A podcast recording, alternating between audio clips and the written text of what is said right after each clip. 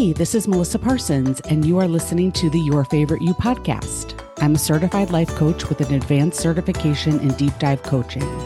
The purpose of this podcast is to help brilliant women like you with beautiful brains create the life you've been dreaming of with intention. My goal is to help you find your favorite version of you by teaching you how to treat yourself as your own best friend. If this sounds incredible to you and you want practical tips on changing up how you treat yourself, then you're in the right place. Just so you know, I'm a huge fan of using all of the words available to me in the English language, so please proceed with caution if young ears are around.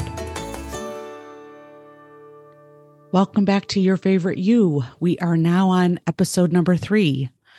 I want to thank you for coming back here for three weeks in a row. If you are anyone other than my mom or my husband, Thank you for remaining in this long term relationship with me. This week, we're going to be talking about people pleasing and how it gets in the way of you being your favorite you. People pleasing shows up in huge ways and in tiny ways for most of us. My favorite version of me no longer says yes to things that I don't want to do. So, this is part of my people pleasing tendency, we all people please because we want other people to like us. Or it wasn't safe for us not to people please when we were younger.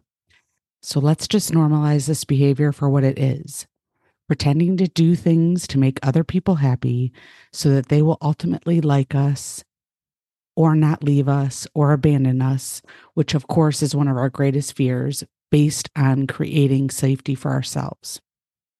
Back in the day, and heck, even now at times, it's not safe to be left alone, especially if you're a woman or a marginalized member of society. But I digress. Okay, so my favorite me is selfish with my time, which ironically leads me to being very generous. If I'm selfish with my time and I schedule time to take care of me, to do the things that I love, things like walking outside in nature, reading my romance novels for a complete and utter pleasure, spending time loving on John, spending time planning vacations to awesome destinations in the world with my family.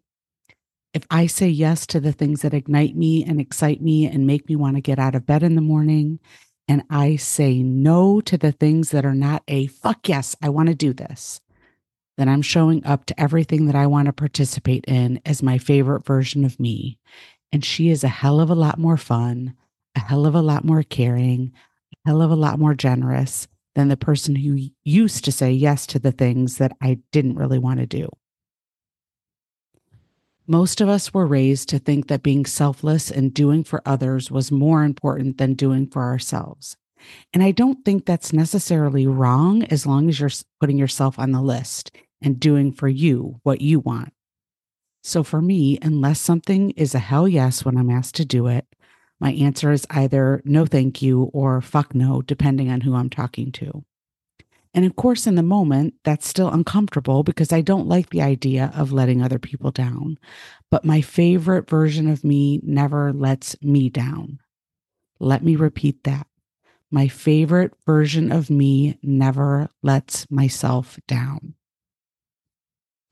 That is more important to me because when I say yes in the moment, for something I don't really want to do, I end up resenting the person who asked. I end up resenting the time that I'm spending doing what I don't want to do. I end up resenting myself for saying yes when I really wanted to say no. So for me, the little bit of discomfort that I feel when I say no to something in the moment, I'm willing to feel that short period of discomfort in order to avoid the eventual and prolonged discomfort of letting myself down and doing something against my will. Let's think about it from a different angle. Do you want a friend or a spouse or a mom or your grown children to do things with you or for you out of obligation? Or do you want someone who is doing things with you and for you because she truly wants to do those things with you? I know who I want to be, and I know who I want to spend my time with. It's an amazing way to live. I get this argument from people who, quote unquote, have no time or who are doing things against their will or judgment or are afraid to tell other people no because they don't want anyone else to think that they're selfish. if you adding things to your calendar that you love and that you truly want to do and taking off the things that you don't, if that makes you a selfish bitch that no one wants to be around, and that is truly how you start carrying yourself as a selfish bitch who doesn't care about anyone but yourself, you may have already been a selfish bitch that nobody wanted to be around.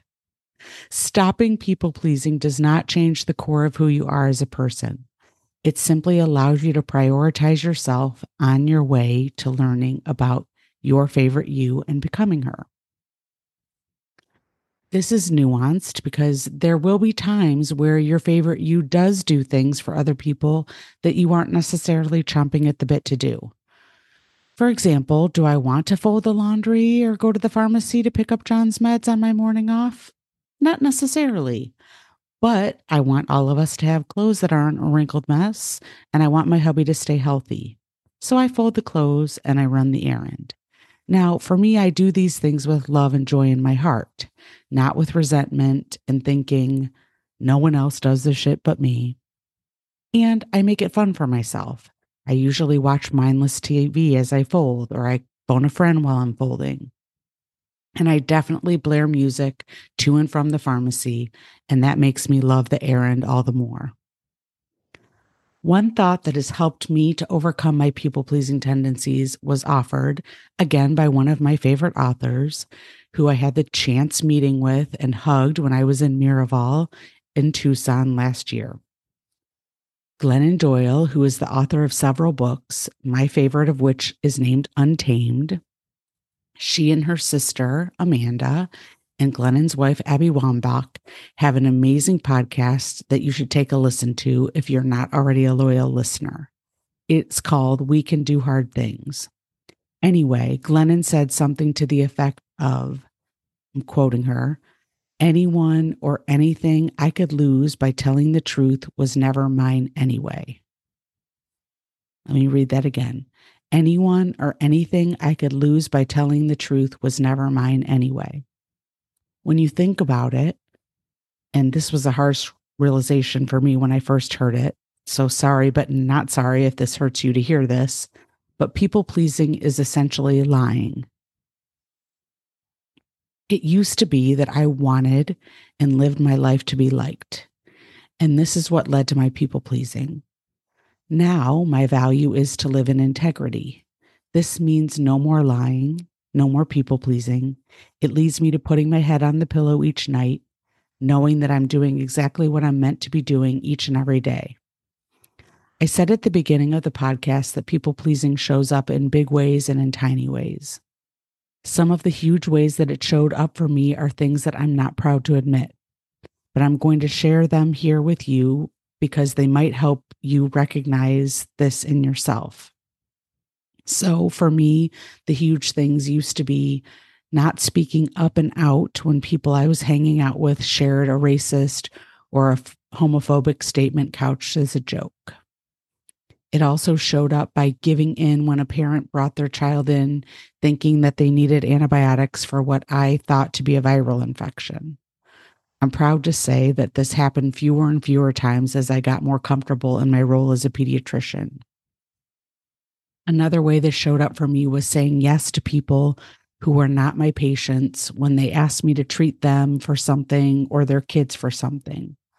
Luckily, I drew this line early for myself too and stopped doing it very early in my career. I literally could have lost my license to practice medicine for this. And this became my reason when somebody would ask me and I said no. It turns out some of the people that were asking me didn't care if I lost my license or not. They just expected me to help them.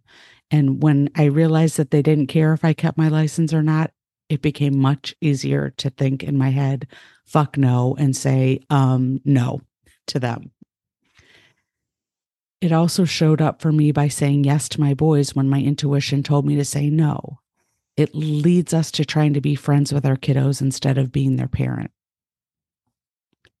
Some of the tiny ways that it shows up for me eating foods that I don't like or that I'm not hungry for because I don't want to hurt anyone else's feelings.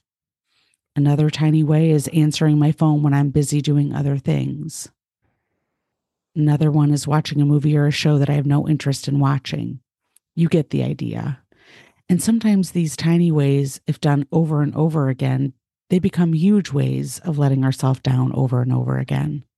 I think of it like a death by a thousand tiny cuts. One consequence of people pleasing that you can shed once you stop people pleasing is being many different versions of yourself to many different people.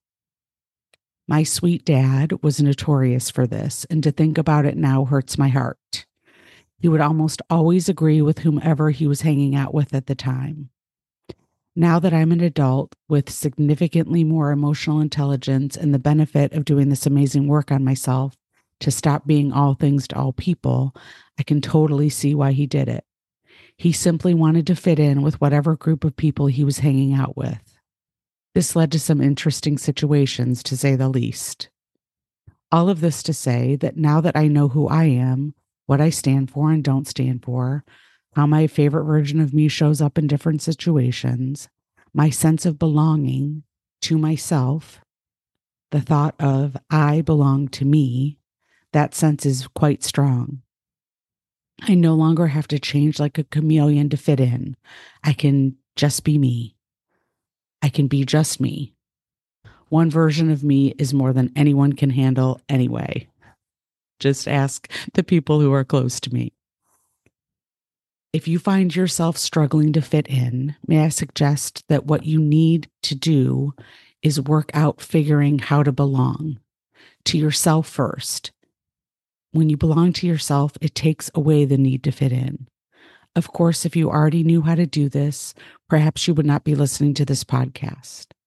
It would be my honor to help you recognize this tendency in yourself and to help you figure out how to problem solve for it.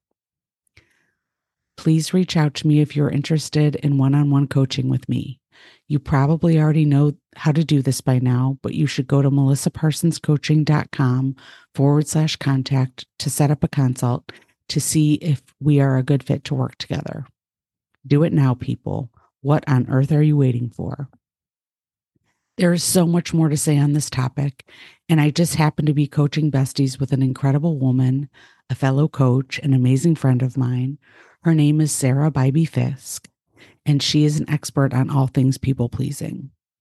I have already voluntold her that she's going to be on Your Favorite You with me, discussing all the different ways that people pleasing shows up in our life and what to do about it. Since she is an expert on stopping people pleasing, know that if she actually shows up on my podcast, she wants to be here. So you have that to look forward to in a future episode. I hope you all have an amazing week. See you next week.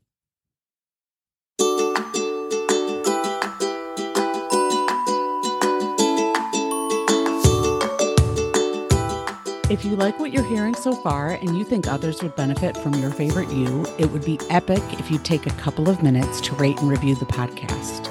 Ratings and reviews are the best way to make podcasts discoverable.